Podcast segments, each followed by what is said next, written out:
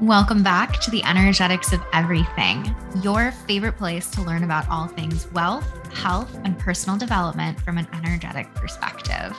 If you are someone who is in pursuit of both being the best version of yourself and creating a wildly impactful life, then this is the place for you. Throughout this podcast, you will learn how to use my hindsight as your foresight as you identify your purpose, optimize your behavior patterns, and create a ripple effect of positive change that your soul knows you're capable of. My name is Eden Carpenter, and I am so excited to be a part of your personal growth today. Let's dive in.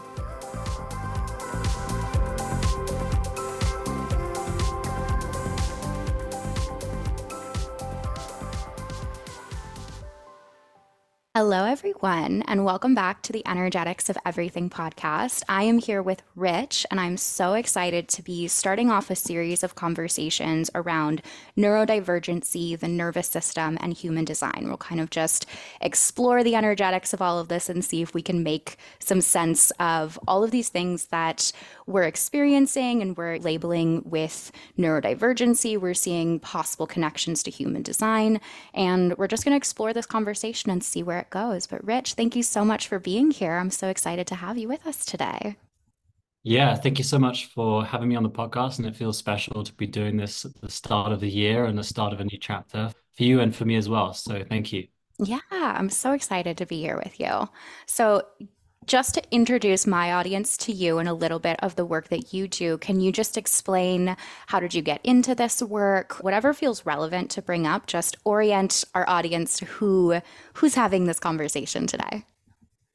Yeah, thank you. I'll try to keep it as concise as possible. Educated in the UK system, which was very much keep calm, carry on, and then one day when you're retired, you can go and be happy and live your life. And that for me was something that I couldn't keep down this path, which led me into finance, which was encouraged by my friends and my family and by my parents, and was really seen as this safe and secure option of climbing the corporate ladder. I quickly got depressed, very unhappy, and then had an incident crashing into the back of a London bus on my bicycle that was a bit of a wake up call into like, wow, life can be gone in the flash of an eye. So what are you really doing with your life? And I then went and started a educational tool for children to help them about emotional intelligence, helping another founder to do that. And we were pre-funding, pre-revenue, and so that had the challenges that came with it. And I was still afraid. I was still in this space of wanting my parents' validation, wanting financial stability, and I didn't have this security in my own being to be able to stay in that role. So I shifted into accountancy, which I was there for a few years, still utterly miserable, still facing anxiety, not really knowing what to do about it. And yet, on the surface of things, I was very much intellectualizing my challenges. I was like, yeah, I know all about personal development. I understand anxiety. Like other people have got all these issues. Like I'm good. I'm fine. I just need to keep going, keep calm, and carry on, as the saying goes. And so I did that. I kept going. I kept pushing. I kept working. And then eventually I qualified as an accountant and I left that and started a business with a couple of friends of mine in the ski industry. And that was an amazing journey, traveling around the world, visiting different ski resorts, launching a business called Goggle Soc, which is a protective cover for ski goggles into the ski industry, creating a new space and it was a startup and so startup challenges came with it and mm-hmm. i hadn't dealt with my emotional baggage that i was carrying through and this anxiety piled and piled and piled and piled until the point i reached burnout and mm-hmm. i guess before going down into the whole explanation of burnout i'll just finish the story just to kind of set the scene i then found breath work as one of the best tools to help me to move through the anxiety. I tried a lot of things. I tried therapy, I tried mindfulness, I tried meditation, I tried yoga and nature walking. And all of these things were kind of surface level and didn't really address the problems beneath the surface. And I know there's many different tools and modalities out there, and I just hadn't found the one that clicked until I found breath work. Then I did Manifestation Babes MBA in 2022. And it was at the same time as when I left that company as an employee and became just a director and shareholder. And I wanted to move straight into coaching. I was like, coaching is my thing. I love listening to people. I've got a genuine curiosity and interest and desire to help people. And comfortable being with people on the call, being like, yeah, let's help you be healthy and be happy. And internally, I was like, I'm still stressed. I'm still wrapping my hands on the on the table. And I just kept going like that until eventually I was like, okay, enough is enough. My burnout was two years ago, but I'm still anxious. I need to really go and do something about this. And that was when I did the MBA and I did more breath work in a more frequent manner.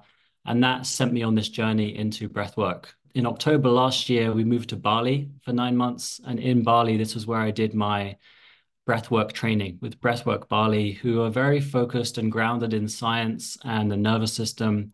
And I did a 400 hour training in their facilitated breath repatterning mm. course, which was really well rooted in, as I said, understanding the body, understanding the nervous system, and then applying this very ancient tool of breath work so blended all of these different aspects together to create what I thought was the most powerful healing modality out there that didn't involve plant medicines. It didn't mm-hmm. involve copious sessions and years of actually having to go through talk therapy to uncover things. It really got to the root of a lot of challenges, which is based in nervous system, which is based yeah. in your beliefs and your preconceptions about the way things are, the way things should be.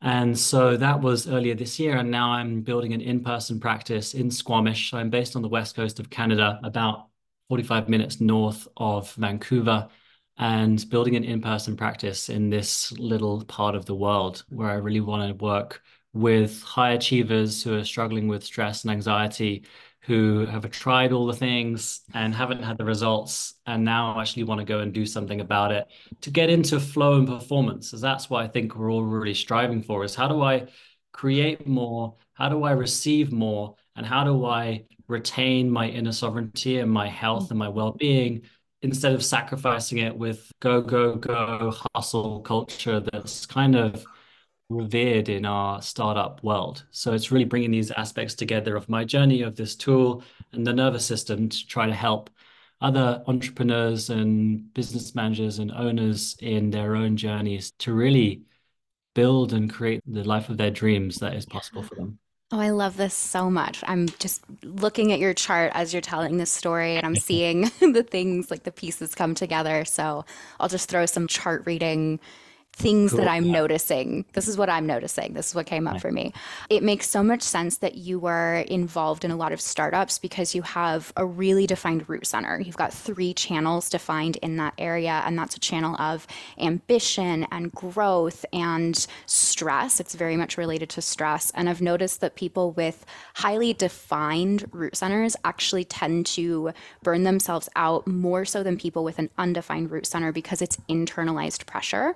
And and so it's not when I'm at work, I feel the stress, I go away and I don't feel that stress with the undefined center. It's mm-hmm. looking to the outside world, it sources that stress and that pressure from externally, but you source it internally. So you had all this drive, you had all of this ambition, all of this focus come up for you, and you wanted to direct it towards something and the shadow side of that, especially because you were saying that you were intellectualizing your emotions. You're thinking about it in your undefined head center and undefined ajna, but you're not in your defined emotional center.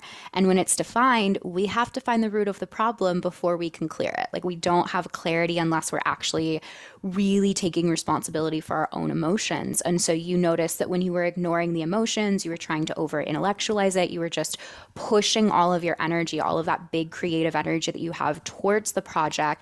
And because you weren't riding that emotional wave, it was just going in directions instead of going in a really clean and aligned direction. And then breath work as a 2 4, the four line body, this is a Gene Keys thing, but the four line body really integrates with breath and the rhythm of breathing is supposed to be connected to the fourth line body. And when we're going through like that genius sequence, that's really where we're anchoring in the unconscious mind and creating core stability in the body. And so I love that you found breath work because the one fours and the two fours specifically do really well with breath work because it gets them out of their head and it gets them into the unconscious part of their design. And so for you, like you found breath work immediately and your energy just led you to like, hey, this is something that's going to help me to regulate. It's going to help me to clear these emotions that I'm feeling. It's going to help me to move my energy. It's going to help center me. And then I'll get out of my head and get back into my body and be able to take action. And now that you're in a space where you do have the sacral satisfaction, you have clear emotions because you've been doing all of this work, you have high frequency energy that wants to go somewhere. And energy is always in motion. So when it's defined, it still has to go out there. I see it almost like a spool of thread for each of the defined centers. It just comes from somewhere and it fills up the spool. And we just have all of this thread that we have to do something with this energy that's ready to go out into the world.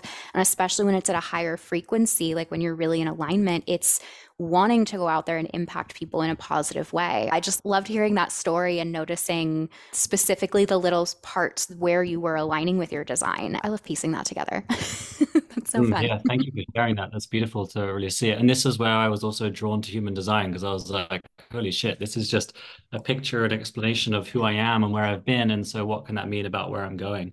And mm-hmm. so it's also amazing to see how those threads are really woven within that design there. And I definitely reflect again and again into this aspect. And dissatisfaction is the shadow of my gate 58. And 58 comes up three times in my gene keys. And so it's really prominent in my life of this dissatisfaction, stress, these things kind of coming together of like, oh, I want to move, but I don't know how to move. And I'm kind of in inertia.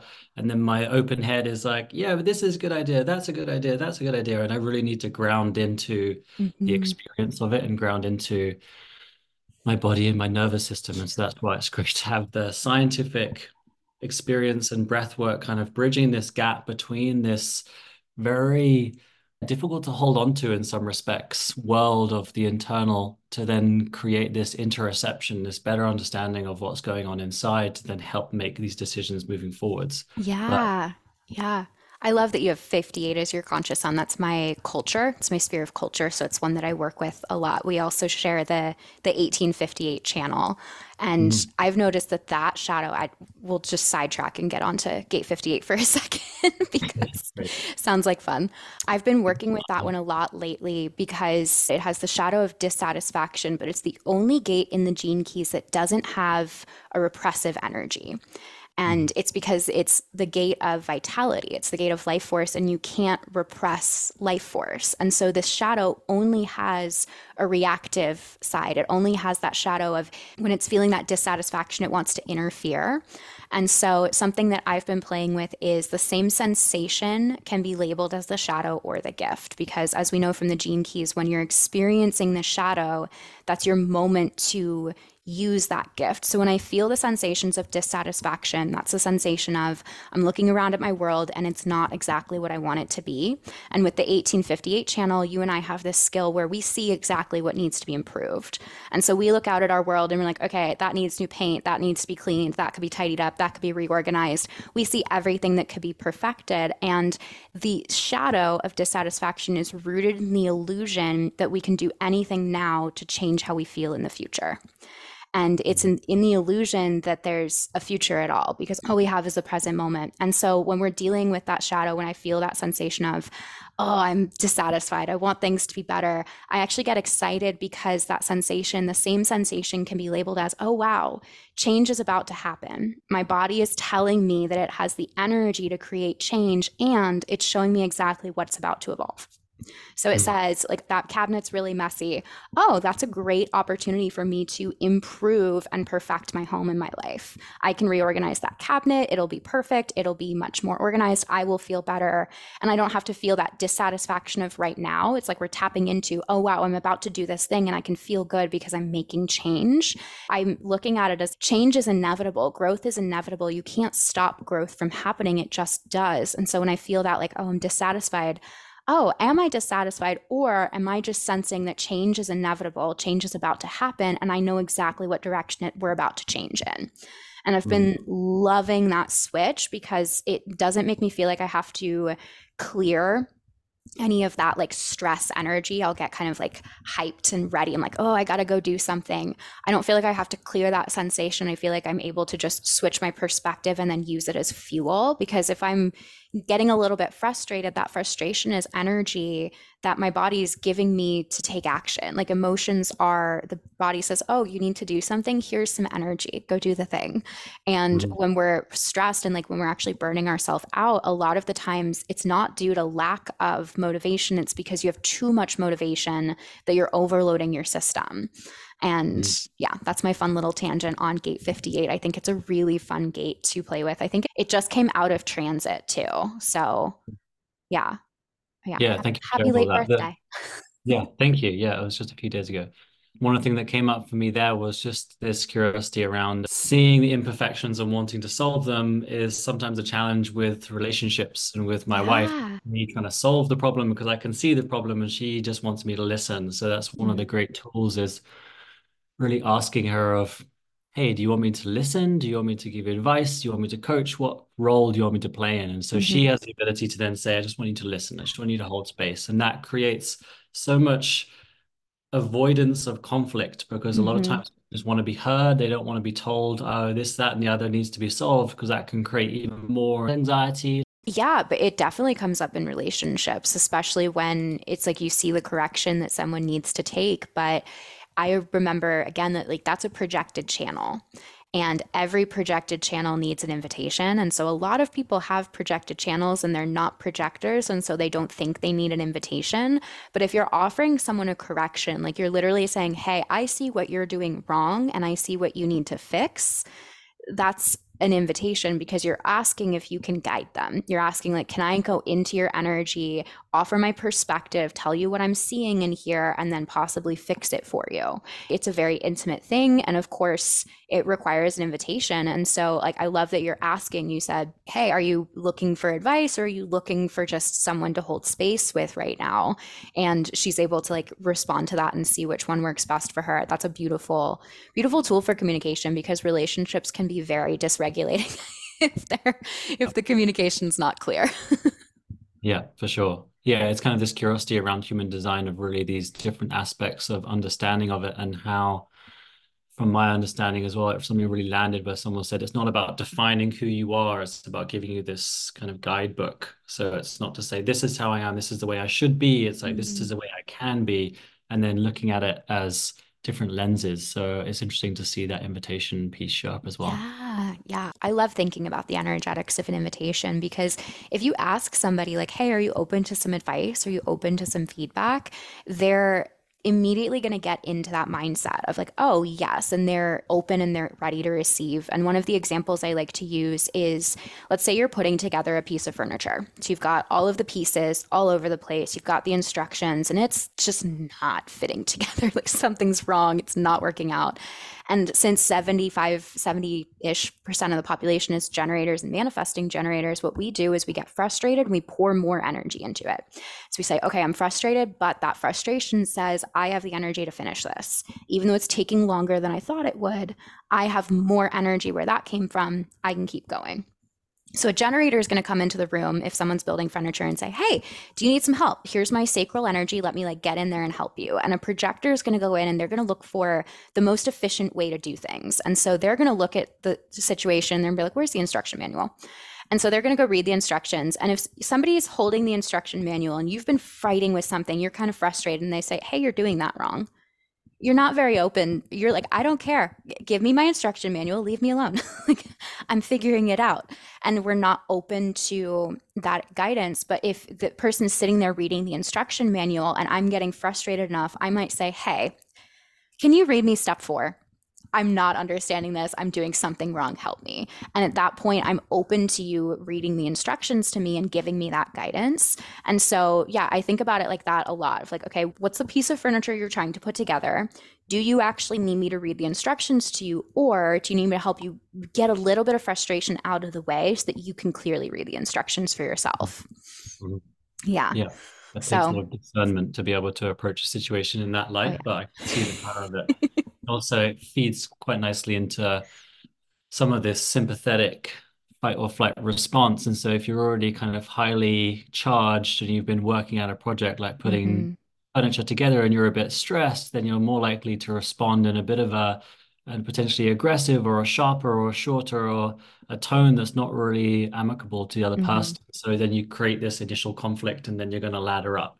And so it's kind of interesting how people can come in with perfectly good intentions of how they're trying to help, and actually it completely sends something sideways that didn't need to go there. And then you're down a rabbit hole. You're like, how did we get here? Yeah. Shouting at each other and we're trying to build a piece of furniture. Yep. Yeah. The ladders are always fun. It always comes back to the same conversations. And we're like, wait, how did we end here again? Yeah. And trace it back. Like, which step was it that did it? Did did that one or I did this? Yeah. Yeah. It- Was it the screwdriver? Like, was that the? Oh my gosh, amazing. I'll get us a little bit back on track here, and I'll ask you to just explain how you see neurodivergency and ADHD. I know that that's kind of the main topic we're discussing today, and I would just love to pass you the mic and give you the open invitation to share your perspectives and your opinions on what comes up when you think about ADHD neurodivergency. Mhm. So I have some mixed opinions about it, and I want to be conscious of how I'm sharing the sides that I'm sharing because there's kind of two aspects of it that I think is really important. is like the nature and the nurture. Mhm. So just recently with my son, we noticed that he was very agitated, very active, moving around a lot. He's an MG himself and has a lot of energy, but this was more erratic energy. And so we started to address what food is he eating.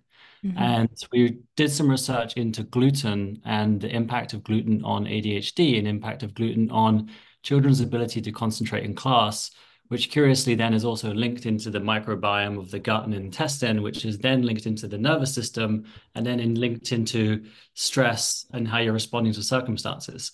And so in North America, where there's a lot of gluten, unfortunately, has been kind of influenced by GMO style modifications, then this wheat is no longer as natural as it might have been in the Mhm. past. And so I think gluten intolerance is even more severe in North America than in Europe, at least for our digestive systems anyway.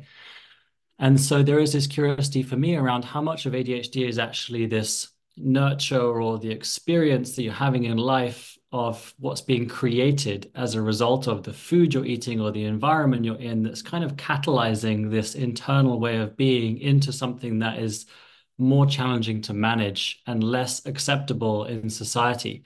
And so I think it's really curious to then look at not just the neurodivergency of the mind, but also to be looking in at what are we eating? How is that influencing the nervous system? And what can we do quite simply to cut things out of your diet to then start to having impacts where it's like, oh, I can actually manage my energy levels more effectively now. Oh, I actually have more ability to focus on a specific thing because I'm actually in more of what's called a ventral state, where your parasympathetic is in a calm, connected, and digestive state where you're able to manage the situation better rather than your body being charged into a sympathetic state where you're trying to then respond as best as you can, but you're charged and you have energy that's mobilized. And so it's you're a bit more agitated, you're a bit more, I'm going to say all over the place, a bit more difficult to kind of control and stay in your seat. And so that's then Mhm. labeled as you've got ADHD or you've got attention deficit and you can't sit straight. And now if you're in school or if you're in work environment, which is also not really conducive to how human beings are supposed to operate, Mhm. you're supposed to sit still in a seat and look at a screen for hours on end and not move.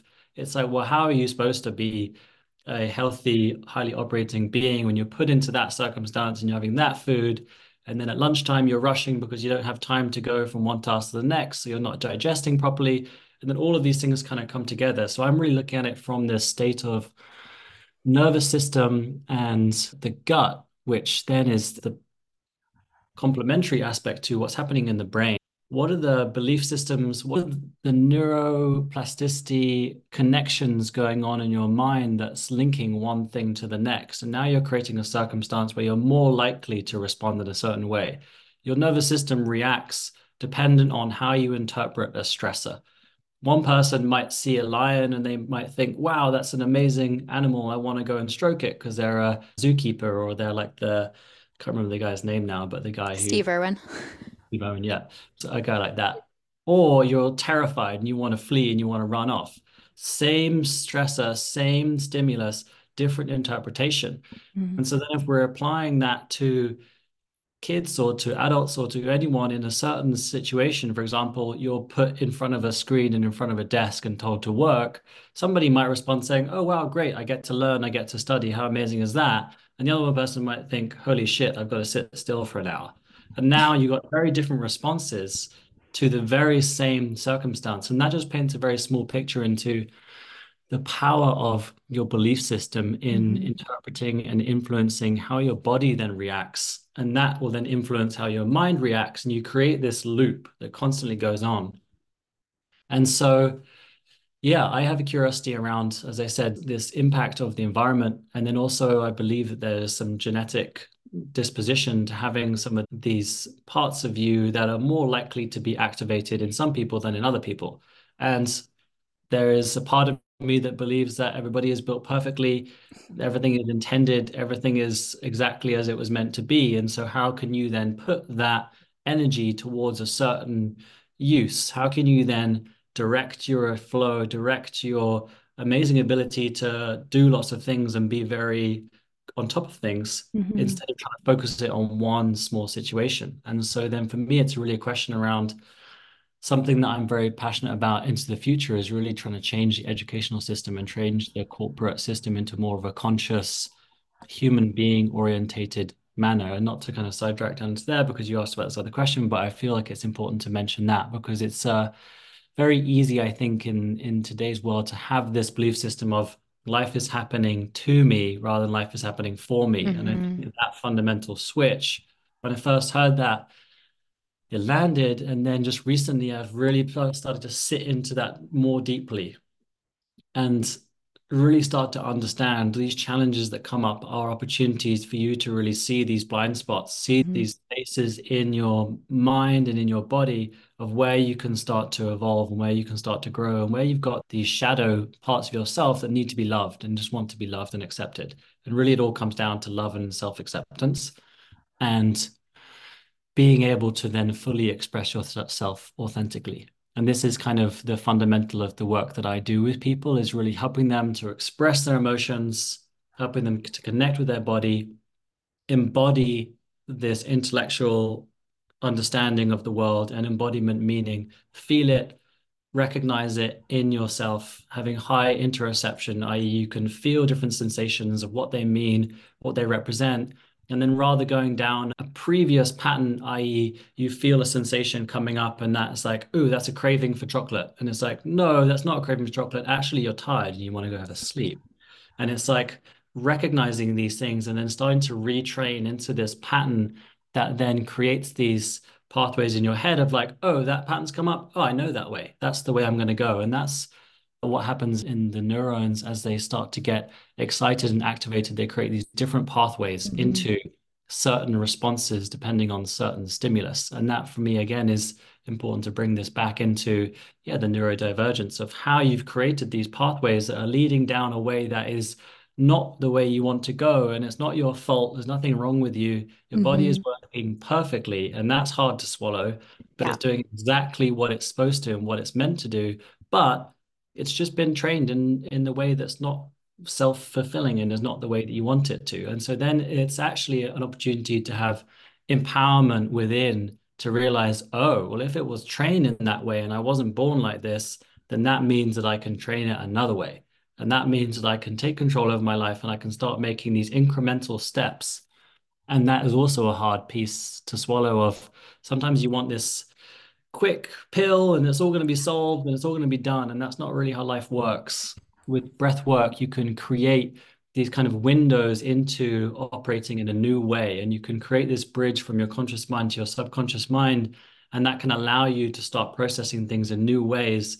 But if you don't allow that bridge to open and take the new path, you will just go down the other path. You'll be like, wow, what an amazing experience. And then I'm going to go back to the way I was. And so that's then again this I don't want to say a constant struggle, but it's a constant step in a direction. Every step you take is mm-hmm. in a mm-hmm. certain direction. And so you need to choose in that moment which direction it's going in. And so with ADHD or any other kind of mental challenge or chronic illness or anything to do with your body, it's really the signal of what's my body trying to tell me? Mm-hmm. What is my body really signaling to me in this moment? Is it signaling that I need to just take a moment for myself and I need a breath of fresh air? Is it signaling that somebody is dysregulating me and is making me feel triggered, so I need some space for them? Is it signaling, as I said, just I need some more sleep or I need to eat better or I need to exercise? Whatever it is, just to really listen into these cues and to start to identify what they really mean rather than what they've previously meant for you as a child, which might be maladaptive and it might be mm-hmm. created out of wounding or out of an emotional circumstance. That was a bit of a long-winded answer to that question, but I was That's kind of okay. So, yeah. yeah. I loved being able to like watch all of the threads come together. And I love that you brought up I love that you brought up gut health and talking about what we eat and what we take in because the sacral center it's located in that gut. And if we're taking in food that's not correct for us, again, 70% of the population has a defined sacral center. And so if we're taking in food that's unhealthy, we're blocking those signals. And what that gut says is like, oh, yes, this is exciting. We're not really tapping into is this going to feel good to have done, or is it going to give me instant satisfaction? Mm-hmm. I've actually been gluten free for about 16 years now. I was mm-hmm. diagnosed with celiac at 11, and I've been gluten free since then as a child. And so it's so funny for you to mention that because I'm very educated on the differences between gluten in the North American area versus in the rest of the world. And I've had so many people say that their gluten intolerance isn't an issue in Italy and in other countries. They'll just eat gluten mm. products because it's more of how we process the wheat than like how than the actual ingredient itself. And when I told my husband, I was like, maybe I'm going to try some gluten while I'm in Europe. He got so mad. He said, no, you're not. like, no, you're not. Do not do that to yourself. Don't be stupid. like, sure, that's for some people, but like, you actually have an allergy. Please don't do that to me. I mm. didn't. It was fine.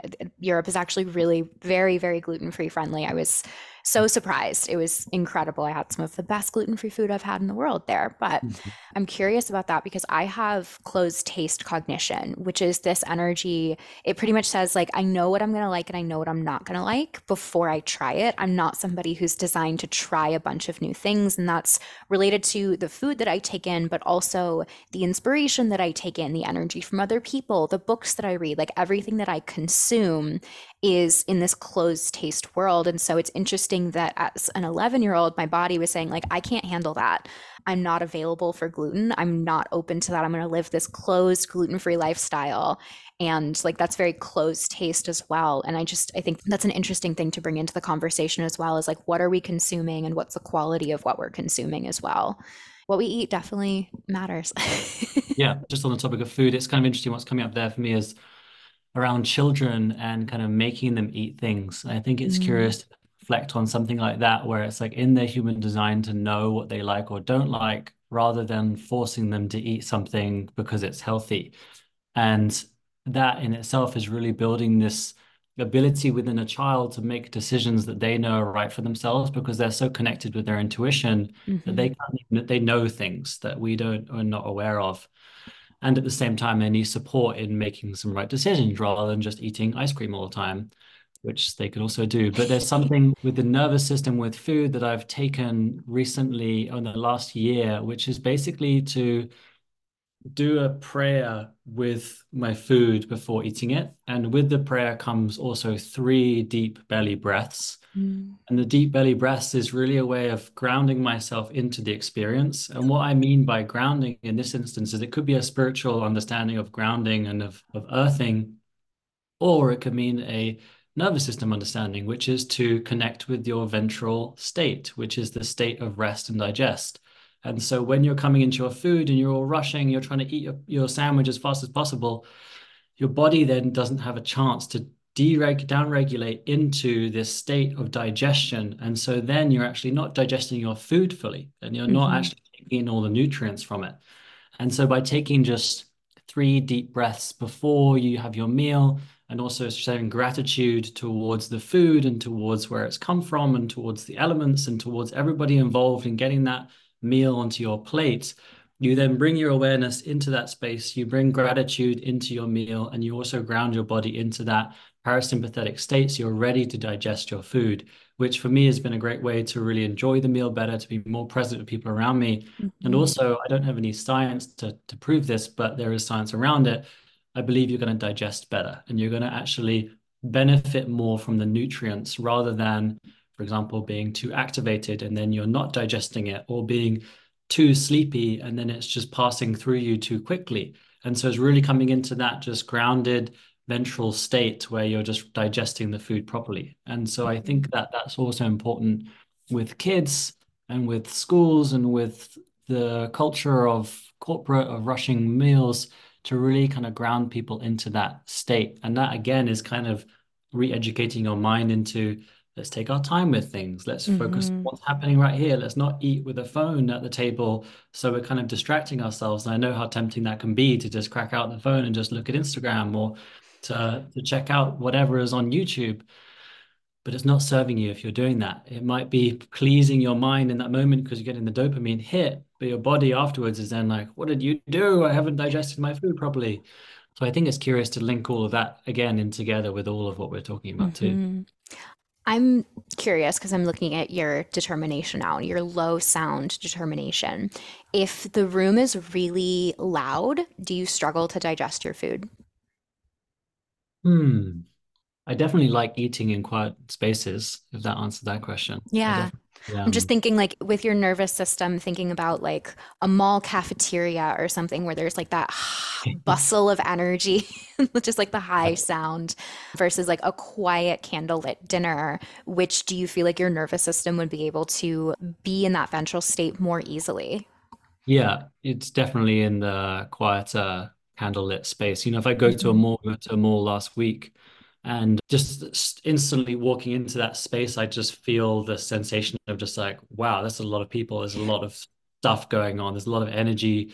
People trying to shop in the sales and trying to move around. You know, I'm a two four as well, so I'm a bit of a mm-hmm. hermit. And so then coming out of my cave into the outdoor world, it's then triggering to be also an empath of reading into these signals and just being like, wow, this is a lot to take in right now. And mm-hmm. so yeah, I definitely feel agitated in those meals, and that's a good indication that I would be in a sympathetic state, not in a yeah. relaxed.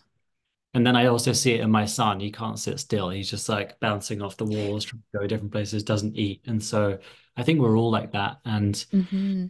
yeah, I think there's a time and a place for everything, but I definitely would prefer to go and eat my lunch on top of a mountain and enjoying a beautiful view than I would sitting in a room that's busy and yeah. noisy.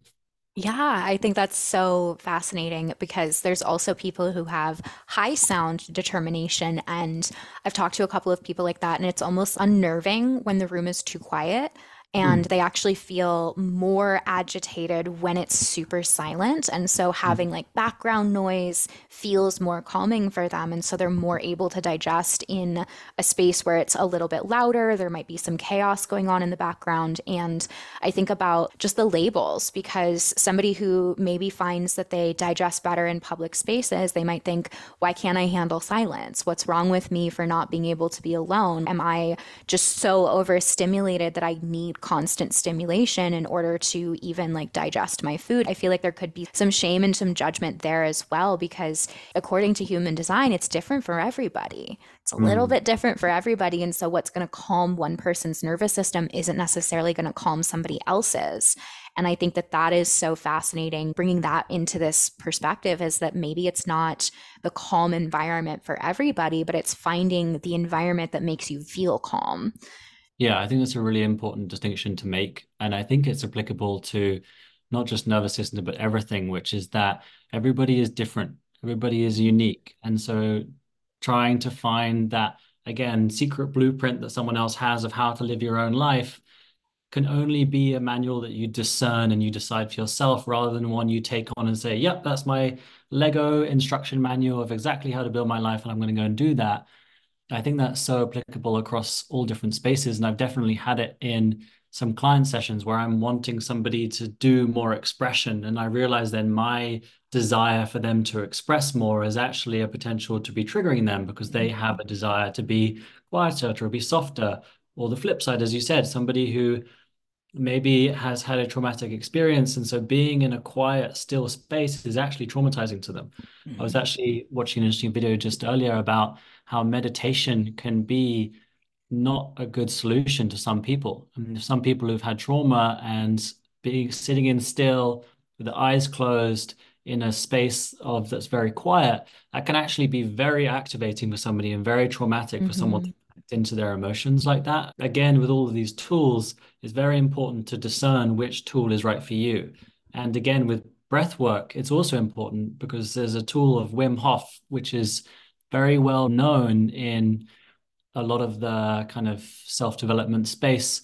And people don't really realize when to use it because they don't understand the nervous system. And so, just talk very briefly about that. If you're a very activated person, you're highly strong, and you're very anxious, doing Wim Hof, which is also a very activating breath, can push you out of your window of tolerance. And window of tolerance is something that's also very important to talk to because it's basically the space in which you're able to regulate yourself and you have resilience to come back to your homeostasis point. And if you push yourself out of your window, there's a chance that your body then says, Whoa, this is too much energy right now. I need to then apply the vagal brake, which then will drop you down from sympathetic straight into a ventral shutdown, which is the backside. And so you're going to freeze. And that then means you can disassociate. It means you can come out of your body. It means you can lose connection with yourself. In that instance, applying something that's good for somebody else and not assessing it for your own needs and your own body and your own experience can lead you into circumstances which are very damaging for you. And that's, I think, a really important thing to be like, mm-hmm. let's re- assess human design. Let's assess my nervous system. Let's speak to a specialist who really knows what they're talking about rather than potentially going down a rabbit hole of looking at youtube videos and being like i've got this tool i'm going to go and do it and actually that causing you more challenges than you want to admit to and then mm-hmm. there's the mm-hmm. shame around everybody talking about how amazing it is and it didn't work for you and now you don't want to share that it didn't work for you and so you're in this state of like i'm isolated and mm-hmm. i think mm-hmm. again it's the best regulation tool that there is is actually with a collective it's with other people it's being in connection with people. And so if you're isolating yourself then that's a really good sign for you to look at and say hey what's really driving this desire for isolation? Is it something that is aligned with my human design? Maybe i'm a hermit and i need space. Or is it actually something that's coming out of a dysfunctional, dysregulational space, and I need to go and seek more support, or I need to go and reach out to somebody and say, hey, I need a lifeline. I need someone to come and help me mm-hmm. in this instance. And so, yeah, discernment in all aspects of life, and then assessing what your body and your intuition is telling you is really important to make good decisions in today's yeah. world. Yeah. Something that I had just like a belief that I had to ingrain in myself is that I am the smartest person in my world regarding my decisions, I'm the smartest person in my world. And it doesn't mm. matter if it's a doctor, it doesn't matter if it's somebody who has multiple degrees in the topic. If my intuition is saying no, then it's a no for me, and that's correct. It's difficult when we have access to absolutely every piece of information that we want at the tip of our fingertips. We can research something, we can Google it, we can find an answer, we can find a million answers to a single question in seconds. And it's so much information that we're receiving, it's difficult to discern what what's useful and what's not useful. Something I've seen with Undefined Head Center, like 70% of the population's undefined there, it's searching for answers, but then searching for certainty. And so it's like, okay, I found this breathwork technique. How do I become certain that this is going to be the one that will work for me? And that searching for certainty is also still in a fight or flight response. Like you're in a scarcity state. You're like, mm-hmm. I don't know if the answer's here, but I'm really, really hoping it is. And there's still an underlying just discomfort in your energy when you're searching for more answers and you're searching for more certainty. I always come back to there's geniuses on this planet. The smartest people in the world are still arguing about what's ultimately true. In their respected fields, when you really get down to the edge of science, there's arguments around what's true, what's not true, this theory versus this theory. And those are the smartest people in the world. So they can do their job as the smartest people in the world and they can figure out the ultimate truths. They can work on that if they want to. I'm not going to find the ultimate truth. I may be the smartest person in my world for me, but I don't have to be the smartest person in the world who has all of the answers for everybody. I have the answers for me, and you have the answers for you. And I trust your intuition just as much as I trust my intuition. And that's been just such a beautiful perspective to come into this with because especially when it comes to neurodivergencies i'm seeing a lot of stories around people who are like fighting for that diagnosis because they feel like they're not being heard by medical professionals and they finally do get heard by someone. They're like yes see i knew that there was something different about me. And it's just confirmation of what they already know. And sometimes i'm curious if the labels are actually helpful or if maybe they're not actually as helpful because once they get that label it becomes mm-hmm. just an excuse for the behavior sometimes instead of this is the problem and now this is step 1 and we know what the solution is next. So, yeah, I don't yeah. know if you have any thoughts on that. Yeah, I think that's a really great, again, point to make. And what comes up for me there is about the reticular activating system in the mind, which then will continuously look for proof of whatever belief you already have in your mind. And so if someone gives you a label, your brain is going to be looking for proof of that label and you're constantly going to be reinforcing it, reinforcing it. And so I think it's really important, again, there to say, how can you approach this with a step to helping yourself rather than keeping yourself in this identity, in this pattern that may not be serving you, and kind of creating a victim mentality in your own mental state instead of saying, oh, that's a part of me that's like that and i'm more than that and i can move through these states mm-hmm. within nervous system and the different attachment styles some people get labeled into an anxious attachment and actually their anxious attachment with just their parents rather than with all their friends and now if they label themselves like that they might start operating in that way which isn't actually serving them and so mm-hmm. it's really mm-hmm. important to then again discern of where it's appropriate and where it's applicable and where it's relevant something that came up just a few days ago and i'd be interested to get your take on it is there's been previously a desire of mine to continually get more certifications and continually to learn more and to increase my knowledge and understanding. And there was a course that I saw that I then got excited about. And I then was like, oh, my emotional authority is there. I'm excited to buy this course. Then I had a, a conversation with my wife about it. And she was like, are you excited by the course or are you excited about as a part of you wanting to stay in your comfort zone of continually mm-hmm. learning? And so there's that curious, again, distinction between where these centers are actually guiding you towards what's exciting because it's keeping you safe versus what's exciting for your soul's growth and what your alignment is. So I'd love if you Yeah, I mm. do. First, I would say that as an emotional authority, that initial boost of excitement is good but that's actually sacral energy. And the sacral, think of it as a goldfish. It has no short term memory. Sacral looks at something like, oh my gosh, that's exciting. Yes.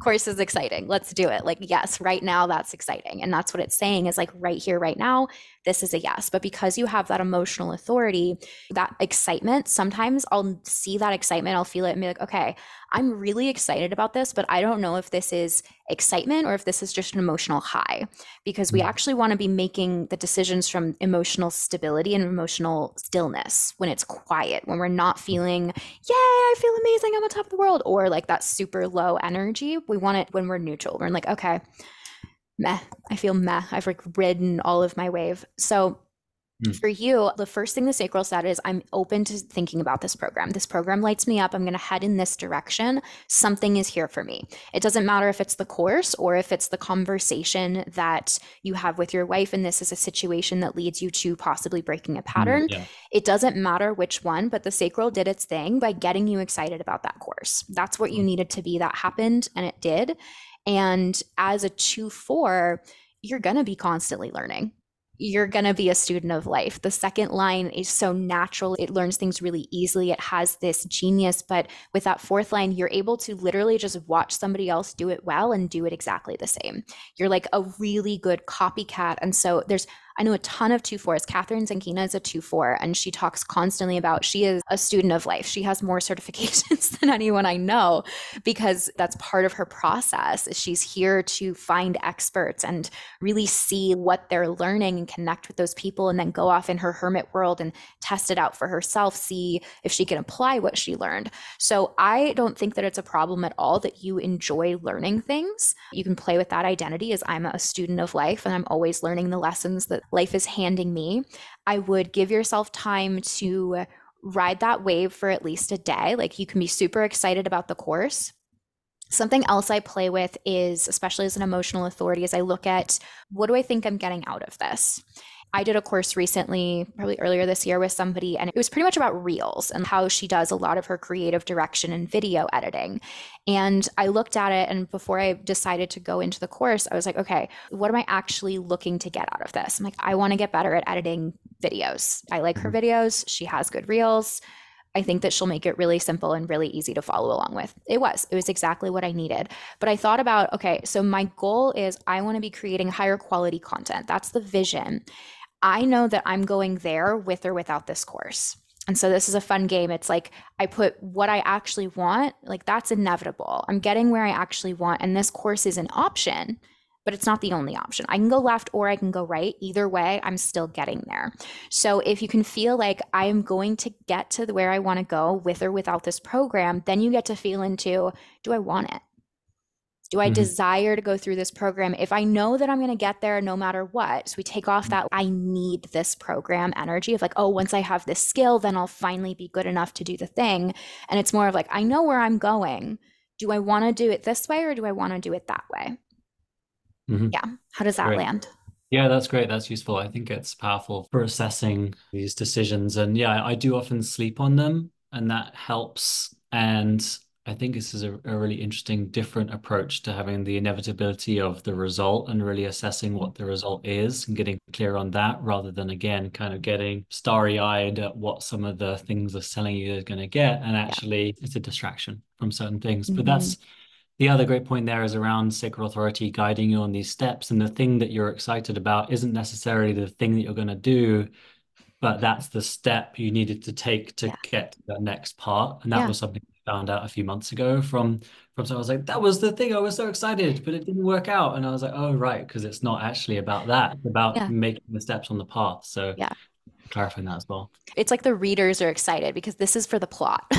like, right. Yeah. The sacral excitement's like, oh yeah, the plot's good. Like this is going to be a good story because we're making this decision. yeah, nice.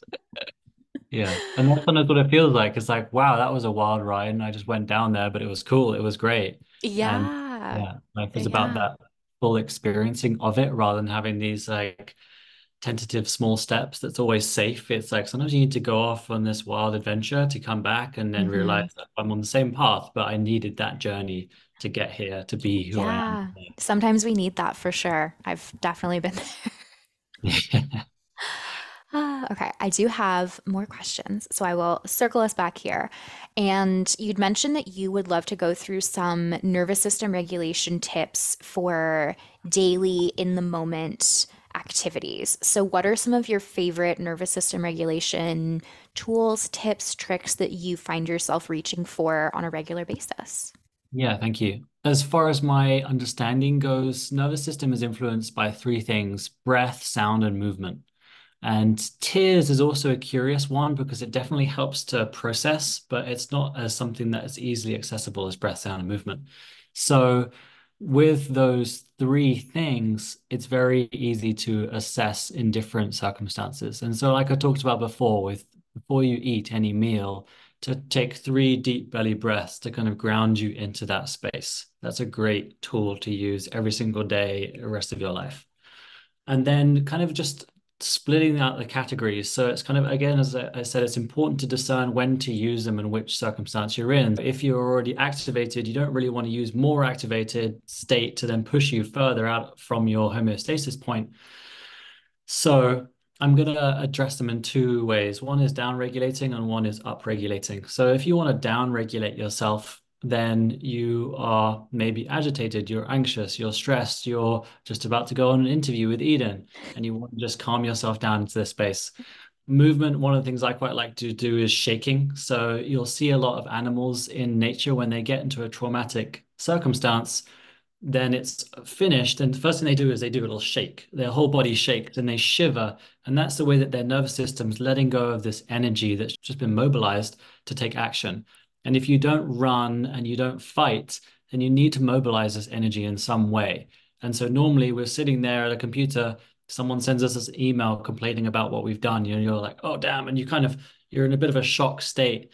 Your body then mobilizes energy and you're wanting to take action, and yet you're still sitting, you're not moving, and likelihood you're probably going to breathe sharp, shallow breaths into your chest. And you're going to just continue this activation up away from this point of regulation. And so in that moment, there's a really powerful tool that Huberman has done a lot of podcasts and a lot of research on, which is called the psychological sigh. And again, this is something that I saw in nature, but I'll just explain it first. And so basically what it is, is a two-part inhale and then a long exhale. I like to do inhale through the nose and exhale through the mouth. And I also add on a bit of sound on the exhale because sound is also a great way to stimulate your vocal cords and then relax them. And that helps you to breathe more fluidly as well. That's a great way to really bring you from activated into a more relaxed state. So that's just one tool there along with the shaking, which is helpful. So sometimes you can do a bit of shaking to get that big energy out, and then you can do the psychological side to then bring you back into this relaxed state. And then you can get back on with whatever you, you're doing. And then on the other side of things is if you're the sort of person who may be depressed, or you may be very lethargic, or you may be prone to going into freeze responses where things become too stimulating and you kind of shut down and you dissociate, then bringing through some more life force energy can be helpful for these type of people. Just to start with some gentle kind of thawing out of your body with some just light movements just moving your wrists in a circular fashion can just start this rhythmic circular momentum. It's kind of like kicking a car back into movement again and your hands can just start that. And then you can kind of build it into like your arms and your whole body and then you can build it into bigger movements. And that movement kind of kicks you out of that free state back into this homeostasis point. And then on the flip side, if you wanted to use breath, then something like a Wim Hof breath for these kind of people, either a Wim Hof style breath, which is basically very activating, or a Kapalabhati or fire breath, which is building a lot of energy and a lot of fire in your lungs. Or there's one that I came across recently called espresso breath, which is basically about 30 exhales and you just push the air out and you allow your lungs naturally to pull the air in. You're pushing and then your lungs are filling back up again. And that kind of brings up the activation of your nervous system. And so that's a great breath. If you're feeling a bit tired, you're feeling a bit lethargic, and you want to kind of bring more energy into your nervous system. And wow. so those a couple of tools with breath, yeah, which I found very powerful. Yeah, that's so powerful. As soon as you said the sighing, I was laughing internally because I'll do that often. And it's something I've done for years. Like I have always been a sire. And my husband will usually say, because it's audible, so I'll just have like mm-hmm. a like a big deep sigh. And he's like, What's wrong? it's like, what's wrong? Are you okay? And for me, it's usually I'll notice that I'll be holding my breath a little bit if my mm. mind is racing. I'm getting a lot of thoughts. I'm getting excited about something. I'm thinking about my to do list. We're like, okay, my shoulders don't need to be up to my ears. Like, relax, just breathe, right. let it go. And that's something that I do constantly. But he's noticed it where he'll say, like, are you okay? Everything okay? You sighed. Mm. And it's not me like, trying to start a conversation, it's mm-hmm. me releasing energy. So that's been a fun conversation that we've had as well. Is like, no, I'm just regulating. Like when I get a little bit stressed, my mind is racing. I just like let it go. With that sigh, I have inner vision. You have inner vision as well. So I don't know if visualization is a great tool for you, mm-hmm. but just visualizing all of the thoughts when I breathe out, when I sigh, just like dropping it. And I almost see it like mm-hmm. shattering. And so it's like, okay, all of the thoughts through my head, they're shattered, they're gone. I don't need to worry about them. They'll go back into the ether. And if I need to worry about it, it will come back to me. But yeah, mm-hmm. that visualization has also been a really great little trick, which has been so fun. Yeah. Yeah, that's powerful. Yeah, I mean, there's really a plethora of tools that you can use with regulation of visualization, of sound, of movement, of being in nature, of being with friends to co-regulate, sleeping better. Mm-hmm. There's so many different tools out there. It's really just for people to try what works for them. And also, as you've shared, of noticing what your body already does, because you have that innate wisdom to know exactly what you need to do. And the other thing I was going to mention was that my son actually did this psychological sigh. Like after he cries, he does this little. mm-hmm. I was like, wow, you're doing this side. Like, I just learned about that on Huberman podcasts. Like, how do you know that? And so then our bodies just have this innate wisdom that we just need to tap into, or better yet, just remember from these things that we've forgotten about the why. And you're like, oh, I already do that. And I just need to bring that back because your body knows exactly, as you said, it's the wisest tool out there. It does. Okay, my last question is a little bit big, but it's a really fun one. I would love to hear what are your hopes and dreams for society as we move forward and integrate more neurodivergent friendly practices? It's sigh there. yeah, what a great question. I touched upon it before, and really, this concept of conscious capitalism, conscious education, conscious healthcare, conscious humans is in my opinion, the way forwards. And what conscious means is, is we kind of touched upon these different points. It's, it's being able to discern, having your own sovereignty about who you are and what's right for you. And it's in compassion and empathy for others. And it's a respect for nature and humanity as a whole. And I feel like bringing together all of these conscious aspects into the way we make decisions and move forwards especially at the heart of healthcare, education, and businesses, would just change a lot of society in a very dramatic way. And I don't know how long it's going to take to get there, but that's something that I am striving towards this shift happening so that maybe in my children's upbringing, then it's a little bit of a different lifestyle. Yeah, I think we're now becoming more aware than we ever have been and there is a potential that we're going to move down into an AI reliance of awareness of just passing off any kind of need to retain any knowledge because the internet and AI has all the knowledge I ever need compared to I'm going to bring more sovereignty into everything I do and I'm going to take control of my life in a healthy way and go down this path, which is the conscious human path. And so for me, that comes with this acceptance of people in all their different shapes, forms, colors, genders, and identities, and allowing them to be who they believe themselves to be, and supporting them into their fullest authentic expression of self. There was an amazing quote, I can't remember who it was by, but basically it was Your soul's deepest desire is for you to allow it to grow. Oh, that's powerful. Yeah. And I was like, okay, yeah, that's nailed it.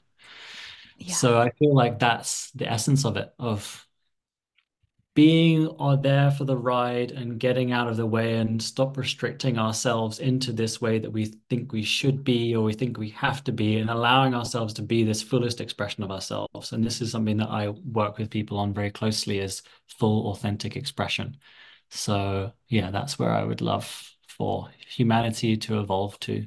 Yes, I think we're on a very similar path. I know the work that I do with human design is rooted in that science of differentiation and that individuality. And something that I say is I believe that the bravest thing that we can do in this world is to be our authentic selves because mm-hmm. we live in a society that says this is how we're supposed to be, this is how you have to work, this is how you have to show up, and this is the correct way of doing things. And we're noticing that the correct way isn't just not working for everybody, it's harmful for some people. And so if we're able to take a step back and instead of trying to systemize every everything, just be present with the people who are in front of us and see with our intuition what does this present situation actually need.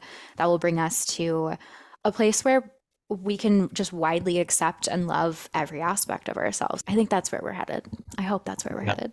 Yeah, beautiful. Yeah, I feel like your messy course and just bringing this joyful fantasy gamification to self development is a great step along that journey. So thank you for. for thank you. Of course. of course. Messy's been fun to create. That was a whole journey, but I will just say thank you so much for being here today and for sharing your wisdom with my audience. We're so excited for the series to go out. And yeah, thank you so much for sharing your wisdom. Where can people connect with you if they want to learn more? Yeah, thank you for your time and thank you for that beautiful exchange. It was really enjoyable to be in this seat with you and to learn and to share. So thank you for that. Um, if people want to find out more about me, then finding me on Instagram or going to my website, simply richadriansmith.com or richadriansmith on Instagram. Yeah, you can find out more about there, about what I do and some programs coming up and just learning about who I am. So yeah, thanks for that. Thank you so much. And thank you everyone for listening to this episode of The Energetics of Everything.